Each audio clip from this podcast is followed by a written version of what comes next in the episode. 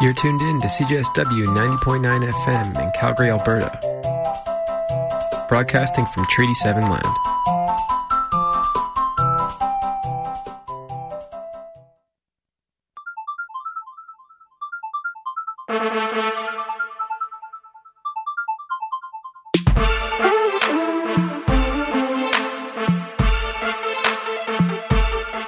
Welcome to Rave Dad's Diary, the show that explores the globalization of electronic dance music from the perspective of a rural Alberta boy turned raver. I'm your host and resident rave dad, Paul Brooks.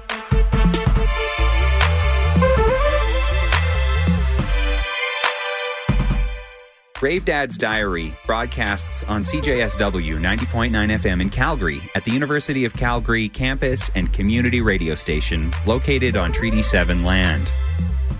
I acknowledge the traditional territories of the people of the Treaty 7 region in southern Alberta, which includes the Blackfoot Confederacy, the Siksika, the Piikani, and Kainai First Nations, the Tsuut'ina First Nation, and the Stoney Nakoda. The city of Calgary is also home to Métis Nation of Alberta, Region 3.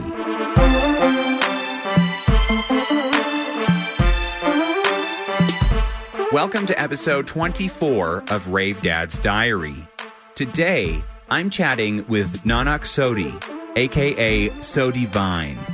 He's a film and TV composer, and he also makes sick trap beats.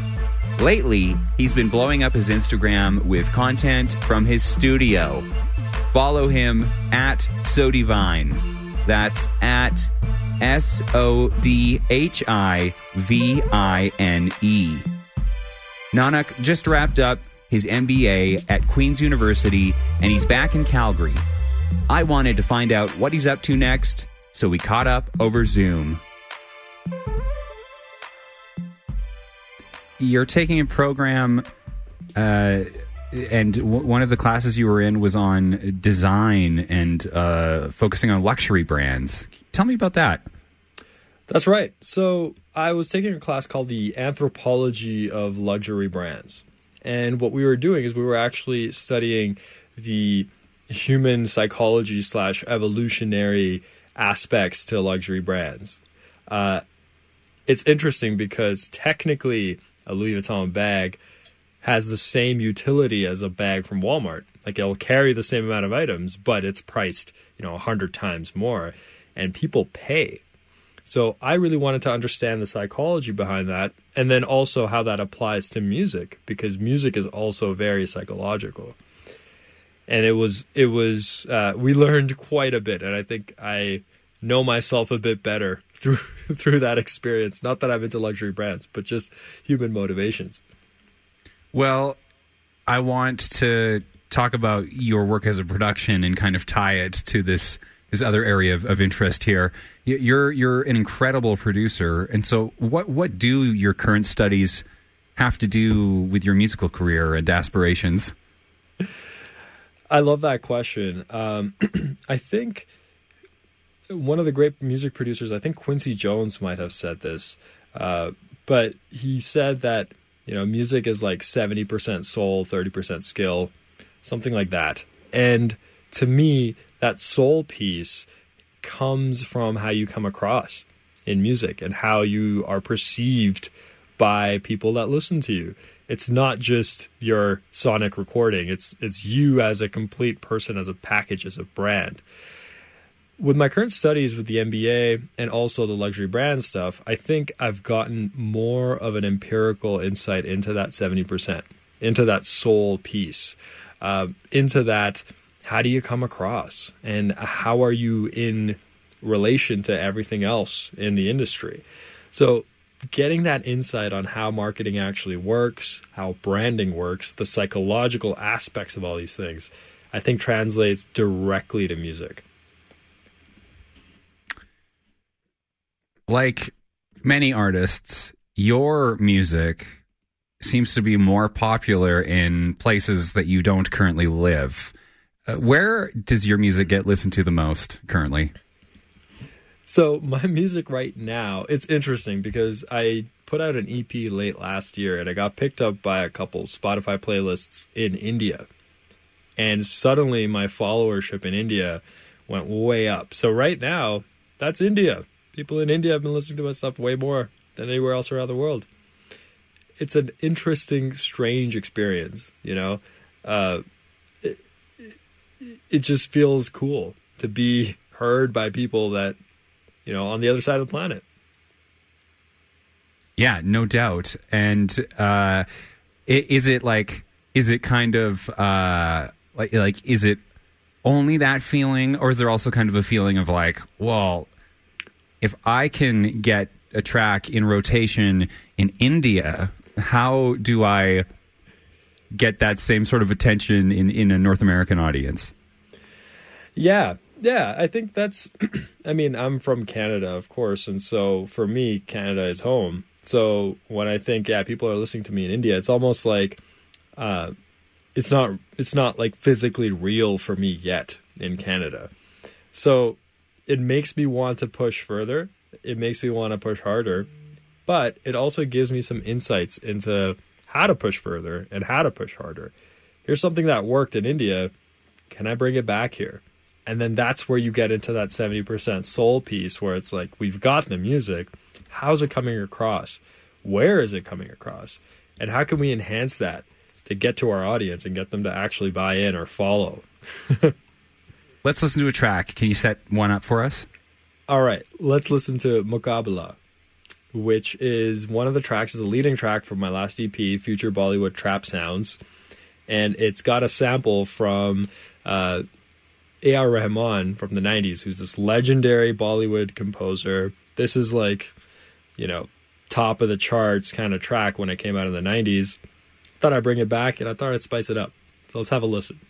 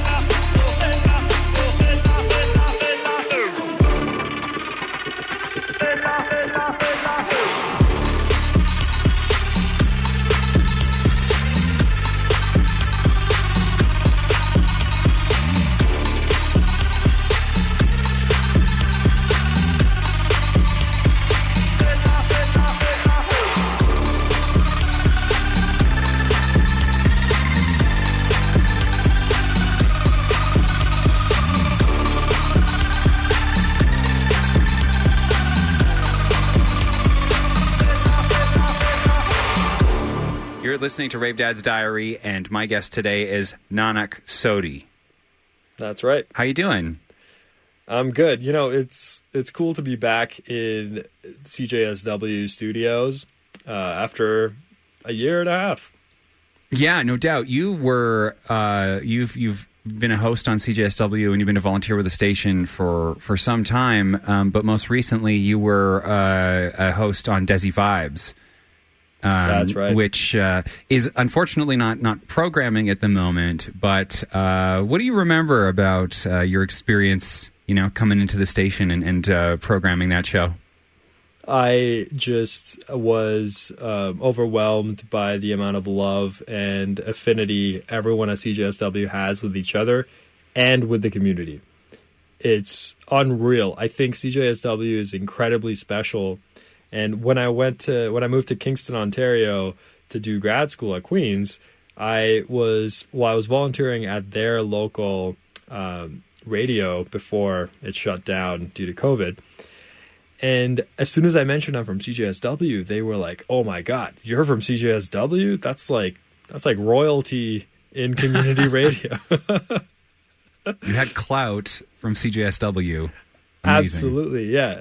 And even Desi Vibes, that that show had been on air since like 1998 or something like that. You know, super long running, and just being a part of that legacy, being a part of that narrative was amazing. Tell me about the piece of music that we we just listened to.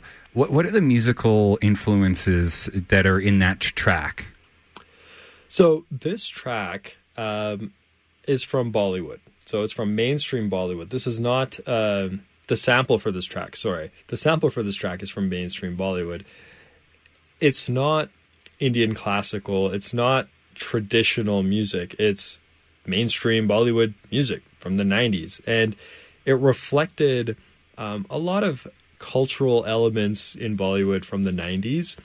A.R. Rahman, the composer for this track, really pioneered digital music. And he was one of the first composers in, to come onto the scene uh, with like full DAW, like digital DAWs and things like that.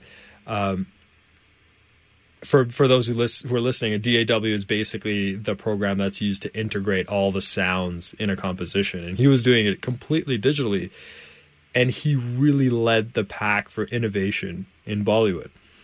So this particular track is from one of his earlier works, and it's got you know some background elements to it that are Indian. It's got like that iconic chant that that you know is being sung in an Indian way and it's got like those claps. It feels like a it feels like very much like a organic uh, world music sound.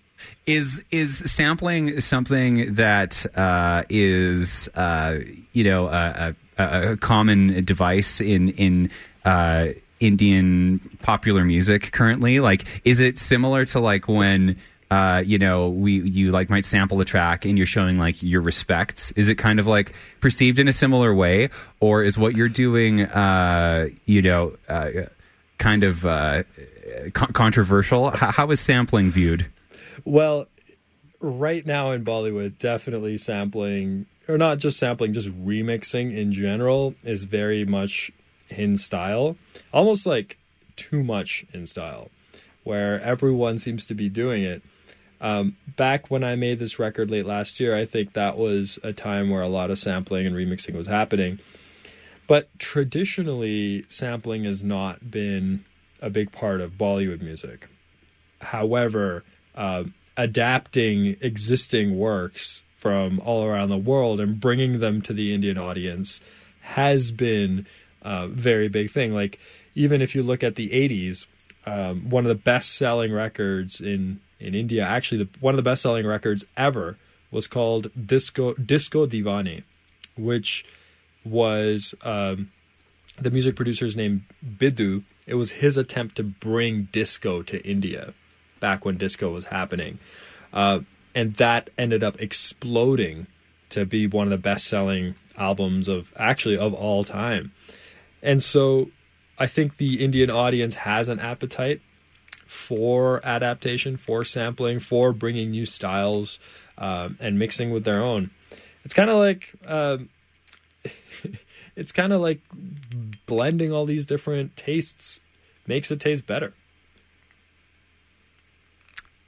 Yeah, you know, I I don't know much about dance music, um, you know, out, outside of the like main uh, areas of North America and and Europe. So, can you tell me a little bit more about the sounds uh, of of the artists and like the, the palette of sounds that they're that they're using um, currently? Absolutely. Right now, if we're looking at if we're talking about Bollywood, Bollywood music has almost always been very dance centric. That being said, the role of a song is not just a song in Bollywood. It actually needs to play a part in a film. It has to play a part in a narrative. And the tracks need to be choreographable for the film, right? So it's a it's a need. Yeah, if it's a dancey track, it's going to look impressive on the screen.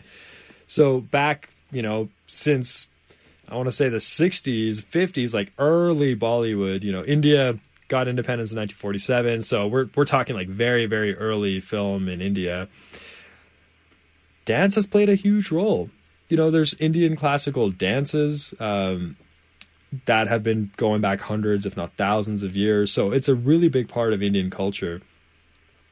And traditionally, um, if you look at Indian classical instruments, they're not very um, overwhelming in their in their loud rhythm capacity, right? Like we're, we can not really compare tabla to like uh, large drum percussion. So typically, dance has happened through melodies and and different um, you know softer rhythms. But now, moving into the modern era, dance in India has become a lot harder sounding. It's become a lot more you know progressive in its nature and its arrangement.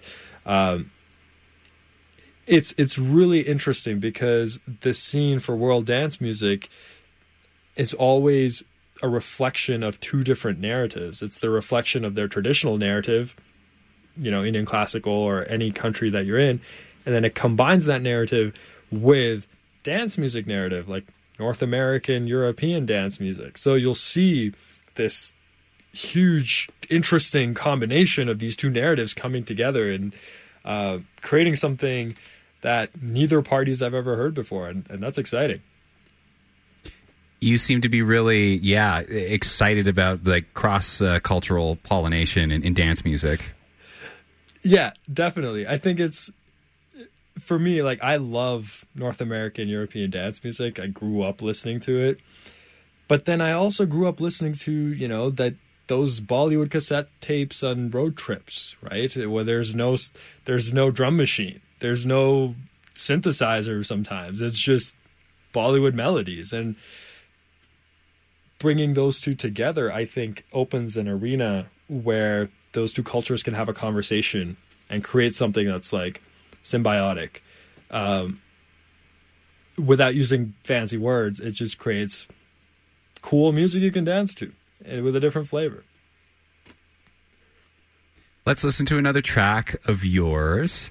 Uh, set set up a track for us. So let's have a listen to this track. It's called Triple Undercover.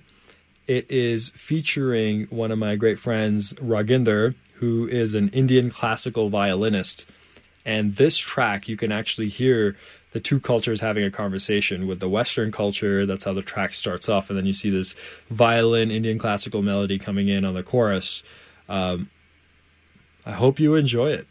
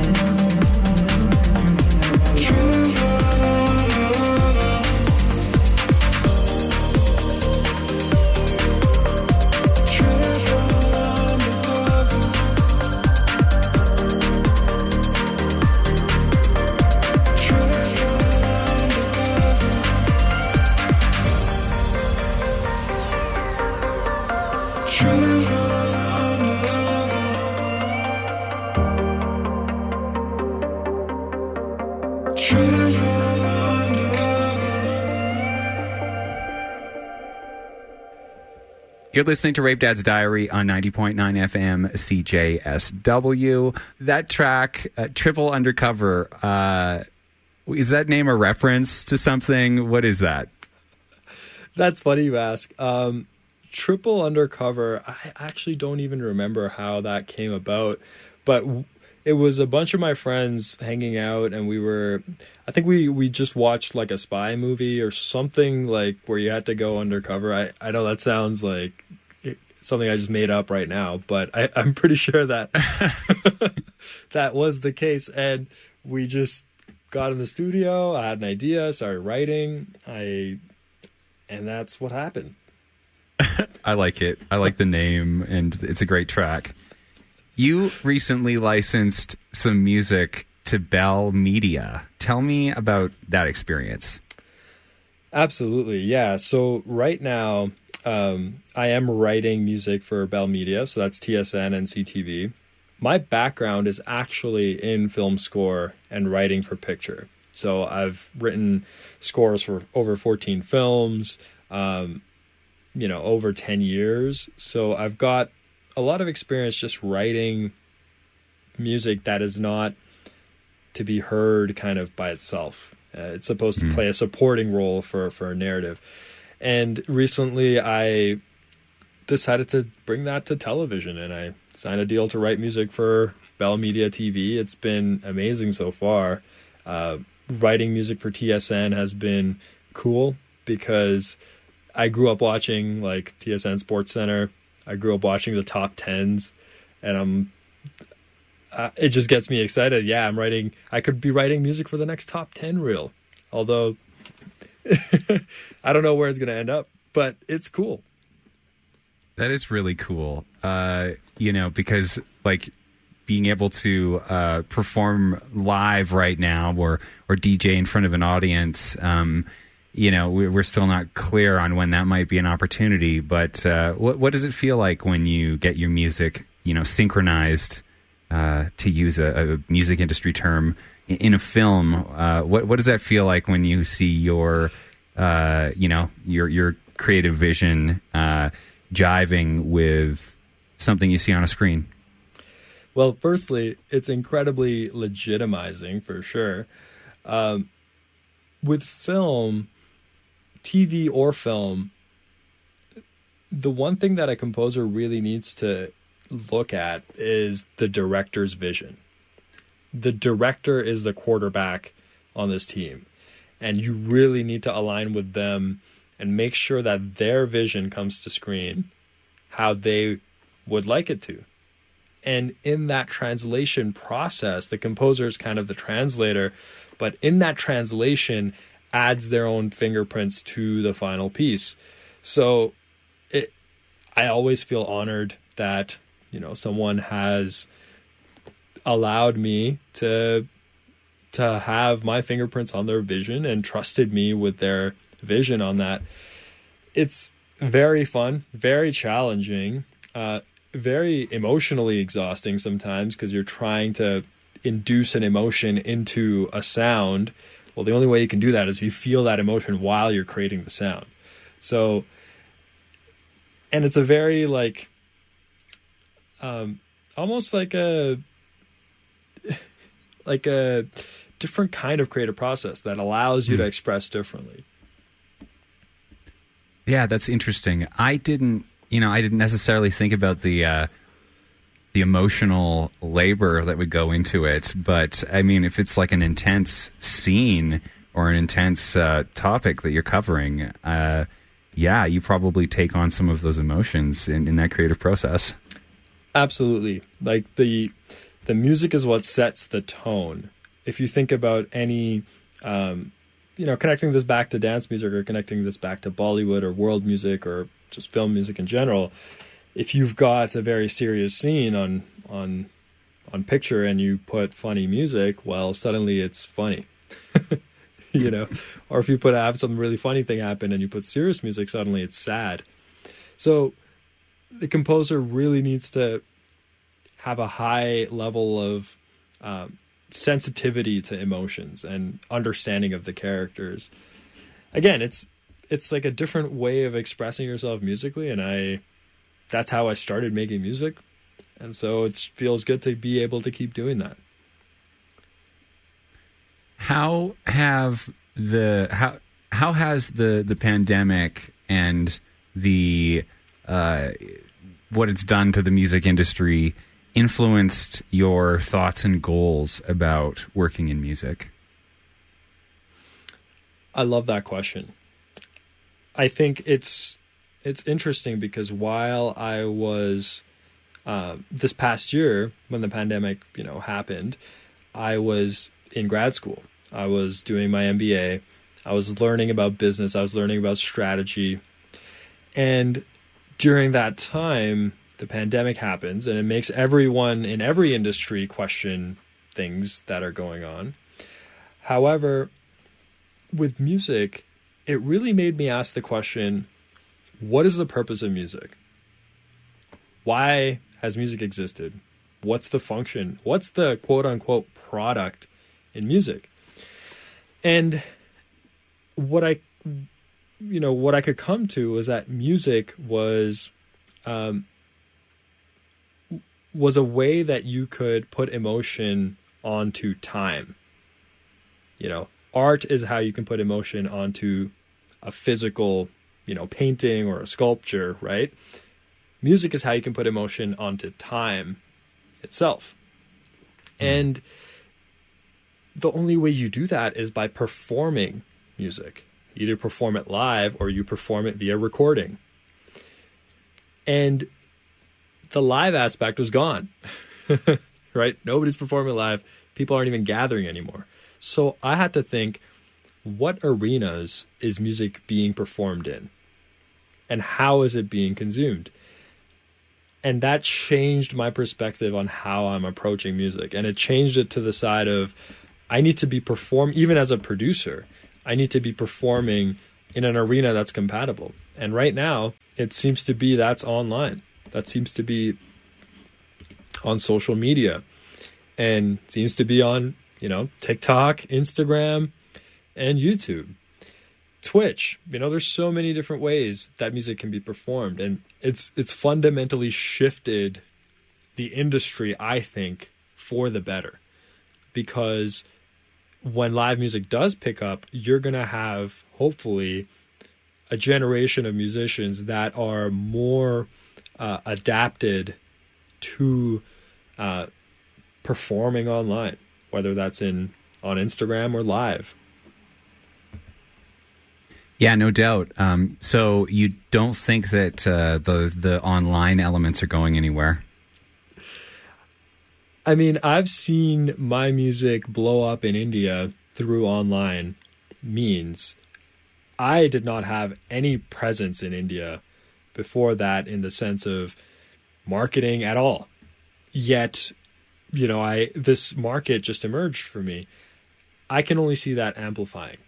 And mm. I, can only see that creating more options for musicians. You know, if I transport myself back to 1975, if you're a musician, you really only performed live or you convinced a company to pay for your recording and distribution, record company, right? Those are the only really two options you had. In today's day, we've got those two options and we've got this musician entrepreneurship option that's really fueled through this online medium. So I don't I don't really see online going away. I think it's only going to get better for musicians and for listeners. Let's listen to another one of your tracks. What are we going to listen to now? So this track is called Sun, and it's featuring one of my great friends, Celsi, Calgarian, uh, and two of my other friends on production, Collage and Fu Manchu, uh, the wizard himself. we have a little production crew here, and we, um, well, before the pandemic, we used to gather every Sunday, and we had this um, thing called Studio Sundays, and basically we'd all gather at uh, the Wizard Palace, which is a studio. Uh, my friend Kevin, who graciously lent us his space so that we were, you know, creating there, gathering, and this is one of the tracks that just kind of, you know, I had this. Uh, well, not just me, all three of us kind of were vibing. Uh, we recorded something with Celsi there. Then I took it away and I worked on it over the year in Kingston. And I changed a bunch of it, changed the arrangement, and voila, this is the final piece. Uh, it's called Sun, featuring Celsi. Check it out.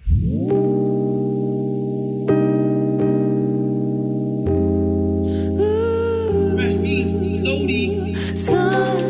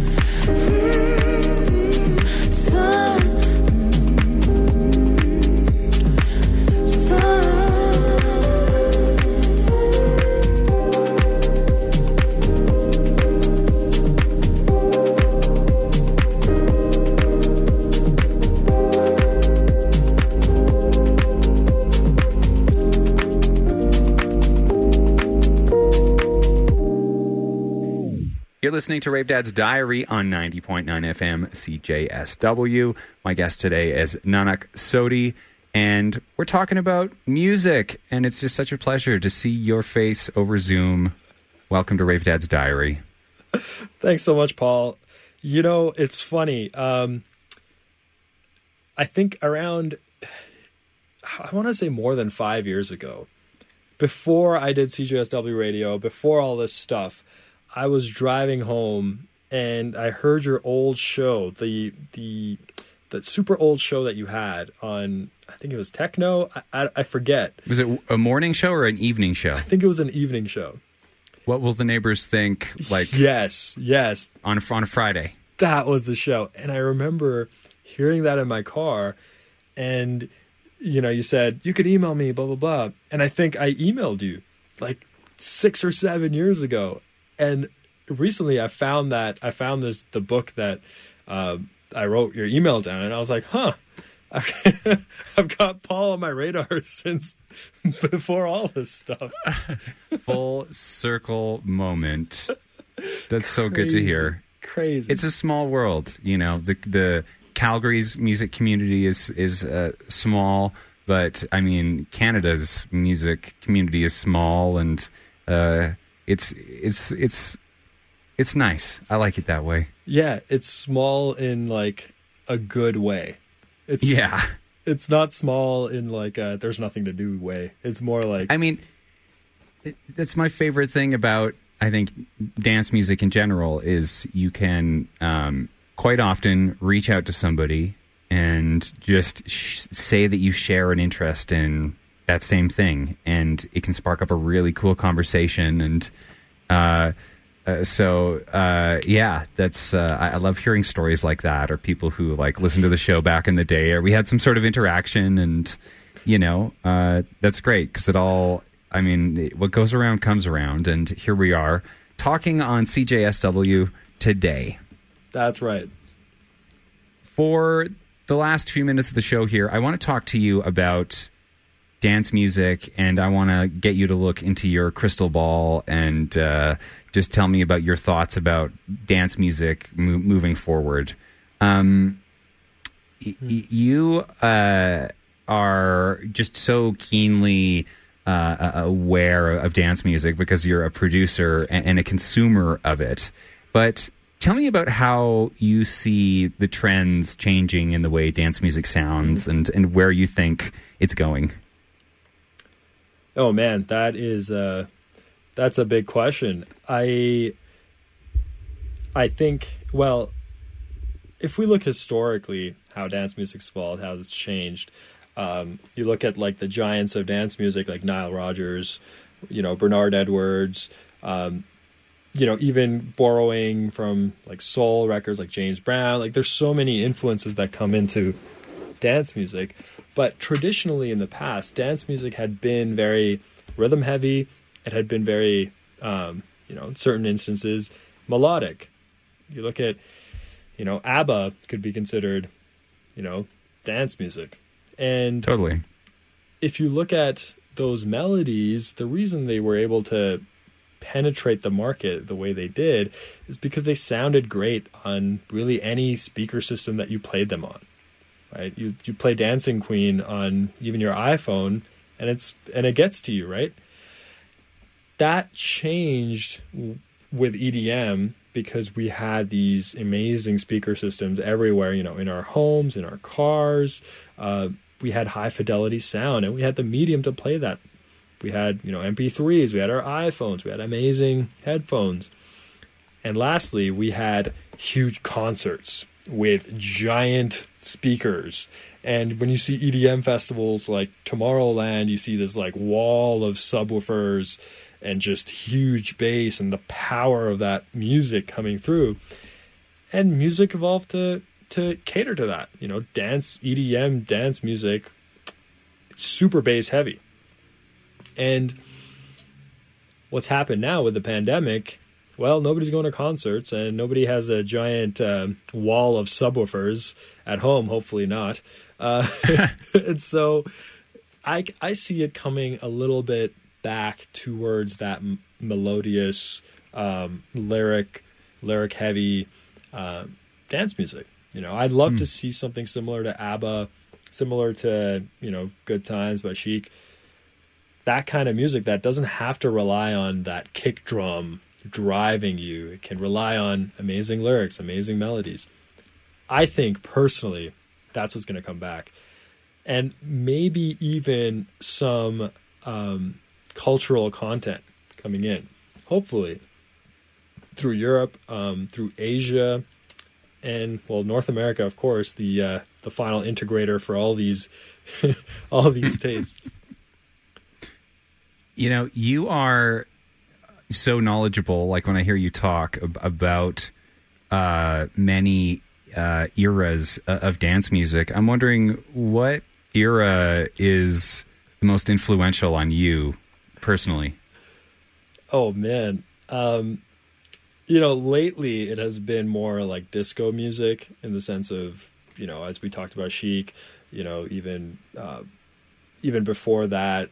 But I think growing up we used to listen to or not by we, I mean like my family had recordings of. It's not that we were going and purchasing these specifically. We just happened to have them. A lot of 90s um 90s techno music almost like not even techno like Fatboy Slim that Mm. kind of stuff you know like um I, I I can still I can still hear like the right here right now right here right like I just Chemical Brothers. yeah, like Chemical Brother. Like I just love that stuff. I think that era, that era that you know had that electronic element to it, but then also had the instrumental element to it. I think that kind of laid the foundations for me as a producer that I've then built upon. You know, even when I started to produce music, I produced music fully in software. I didn't start on like you know violin lessons for 10 years and then starts making music no for me it was GarageBand was my instrument the first year i started playing music in grade 8 and then in grade 9 i became a dr- drummer in the in the high school band right so i think chemical brothers fatboy slim like those guys were who i looked up to when i was younger I, I, I want you to leave us today on your opinion about what the most important ingredient in dance music is.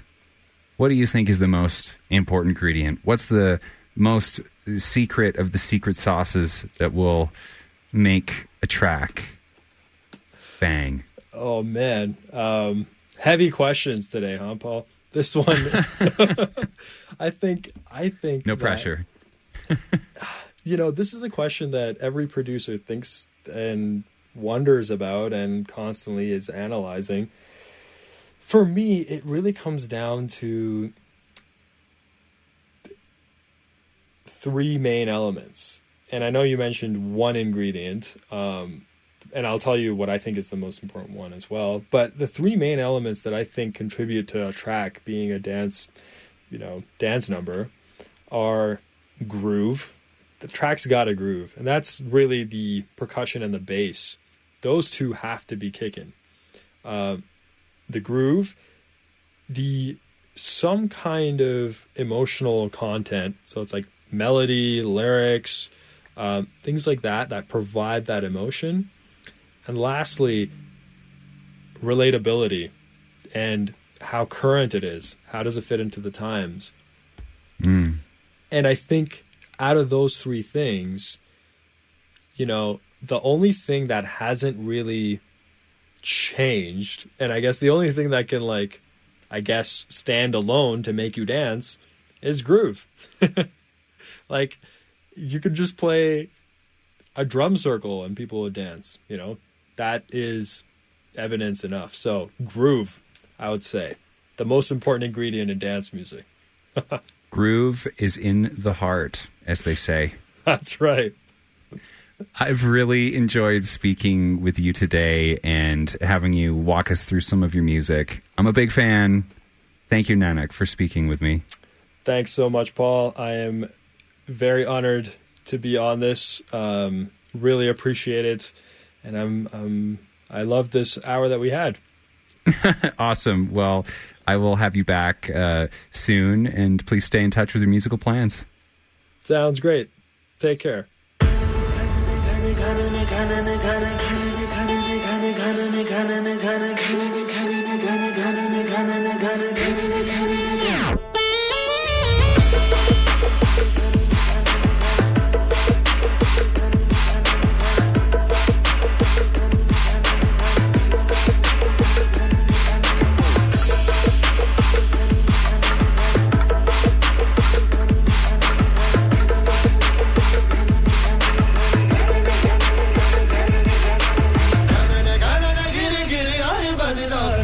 घन घोर car छाए बदरा। धमक धमक, तुझे बदरा के ढंग के धमक धमक देखो पिजुरिया चमके।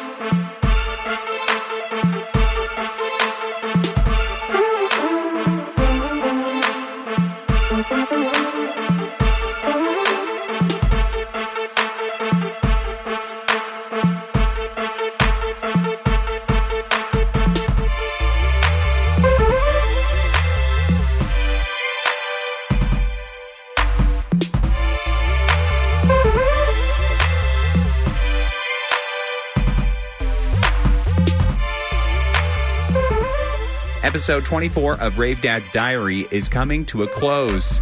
Thank you to my guest, Nanak Sodi, aka So Divine. Follow him on Instagram, SoundCloud, and all of the other socials. Rave Dad's Diary is written, produced, and hosted by Paul Brooks. This show is produced on Treaty 7 land at CJSW 90.9 FM in Calgary, Alberta. Season 1 theme music is Orchestral Lab by Guido, released on Punch Drunk Records. The Rave Dad's Diary logo is by Homesick. Follow Rave Dad's Diary on Instagram. I'll be back next week with a new episode featuring DJ Star Eyes. Stay safe, be kind, and I'll see you next week.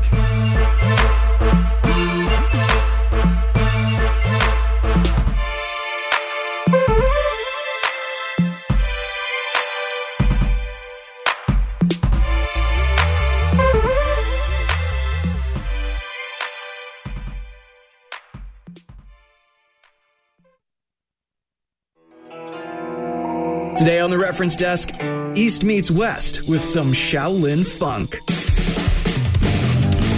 Welcome to the Reference Desk, a feature dedicated to shining a light on singles of note, albums of particular interest, and artists that are just worth talking about. My name's Andrew Baldock, and today I've pulled out two albums. Both are collaborations between acclaimed virtuoso guzheng player and composer Bei Bei He and American multi instrumentalist, producer, and video game score composer Shawn Lee. Together, these two musicians blended the very different genres of traditional Chinese music and the funk.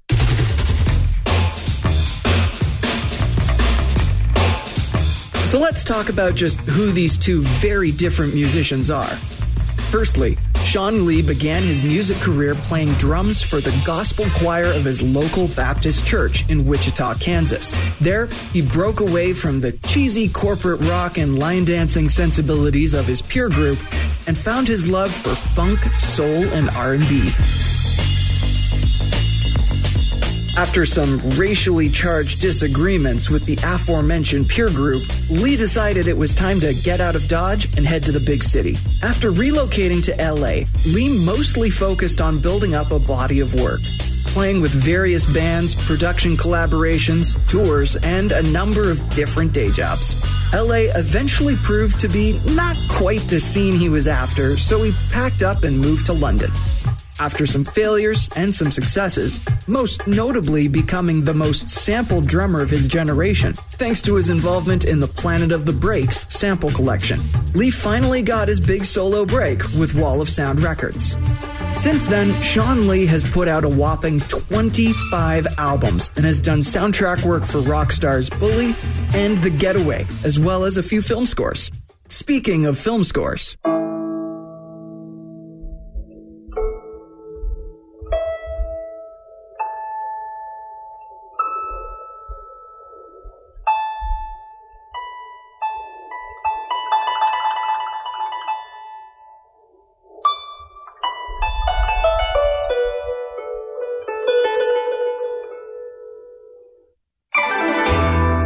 Bebe, also known as Bebe He or Bebe Monter, is a very accomplished studio musician and includes under her belt the 2020 Mulan soundtrack, Battlestar Galactica, and Mysteries of Ancient China.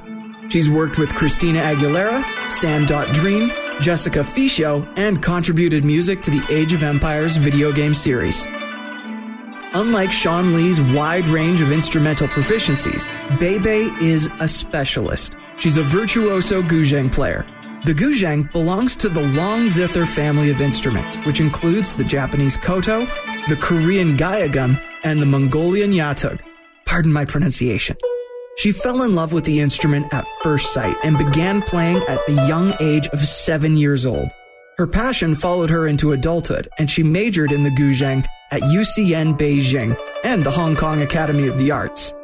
Now located in LA, Bebe continued her musical education at several California post secondaries and is now the director of her own music school, Lotus Bud Guzheng Academy. So let's get into the collab, shall we?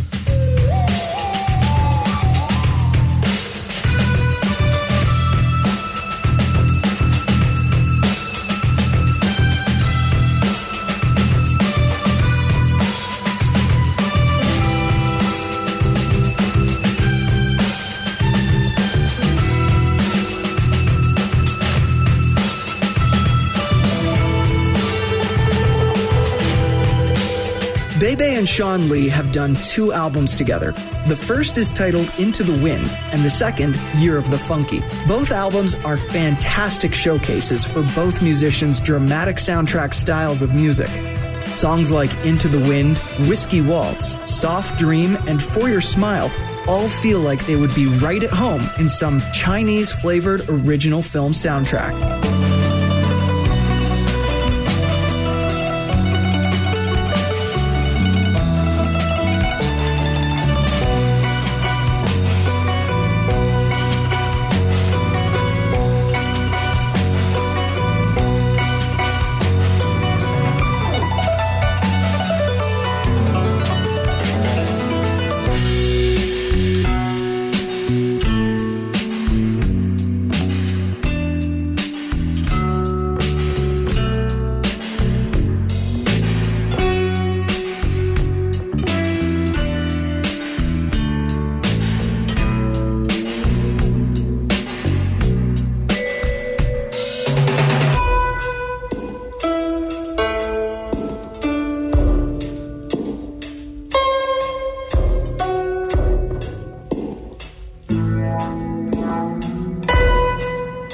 Guzheng may not be your first thought when you think dance music, don't underestimate the funk prowess of Shawn Lee or Bebe's extensive musical education. Numerous songs on both albums, but particularly Year of the Funky, have absolutely infectious tunes.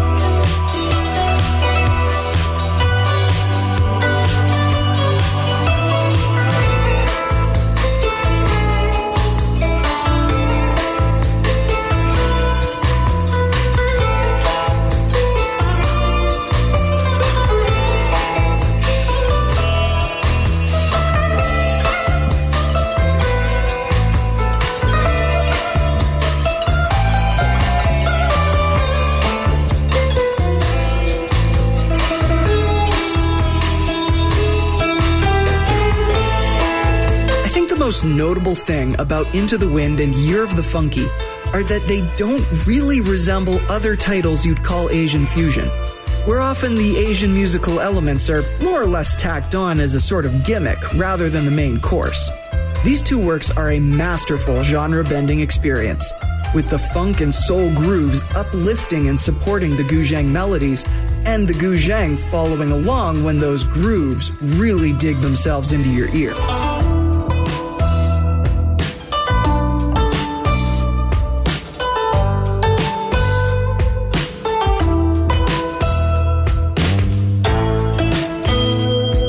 Unfortunately, Shawn Lee and Bebe both appear to be the kind of musicians that are always looking ahead to their next projects. There doesn't seem to be any interviews to be found online of the artists specifically talking about their experiences making these two albums, beyond a simple mention that they, well, made the albums.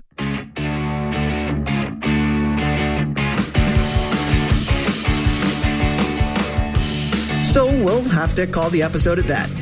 If you dig this grooved up style of traditional Chinese music, take a look into Shawn Lee's Ping Pong Orchestra, where he's grooved up other styles of traditional ethnic music, classical, and even his own version of radio hits we all hear day in, day out. Keep your ears peeled, you never know when the reference desk will be hit.